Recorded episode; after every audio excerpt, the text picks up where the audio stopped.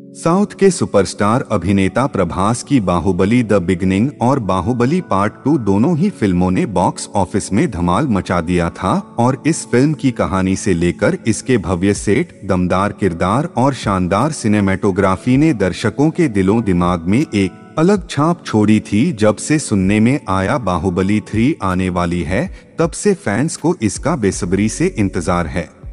तो चलिए जानते हैं बाहुबली चैप्टर थ्री को लेकर कहाँ तक पहुँची तैयारियाँ और क्या है इससे जुड़ी ज़रूरी updates. Film Baahubali part one और पार्ट टू दोनों ही ज़बरदस्त हिट रहे थे।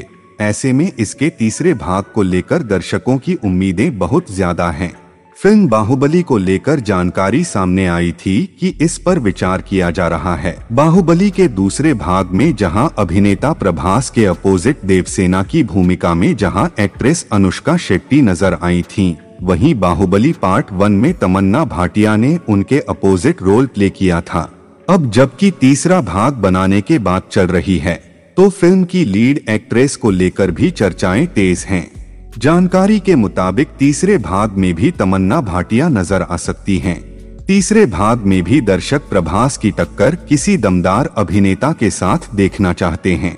फ़िलहाल अभी इसे लेकर कोई जानकारी सामने नहीं आई है, जबकि इस बात के बारे में चर्चा है कि कहानी को वहीं से बुना जाएगा तो ऐसे में अगर किरदार भी वही होंगे तो ठीक रहेगा। बाहुबली थ्री को लेकर दर्शकों को अभी इंतज़ार करना पड़ सकता है। दोस्तों आज के लिए इतना ही मिलते हैं नेक्स्ट एपिसोड में।